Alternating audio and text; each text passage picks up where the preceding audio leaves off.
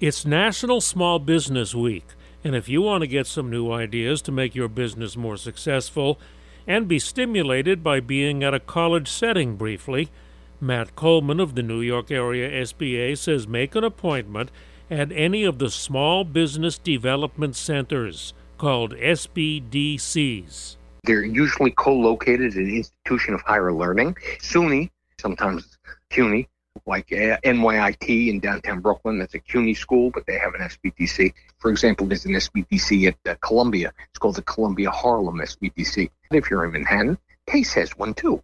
If you're on Long Island, you know, you can go to uh, SUNY Stony Brook. There's also a Thrive SBA program for business owners who've been in operation for three years or more. For information, just go to SBA.gov and scroll down to find your local office.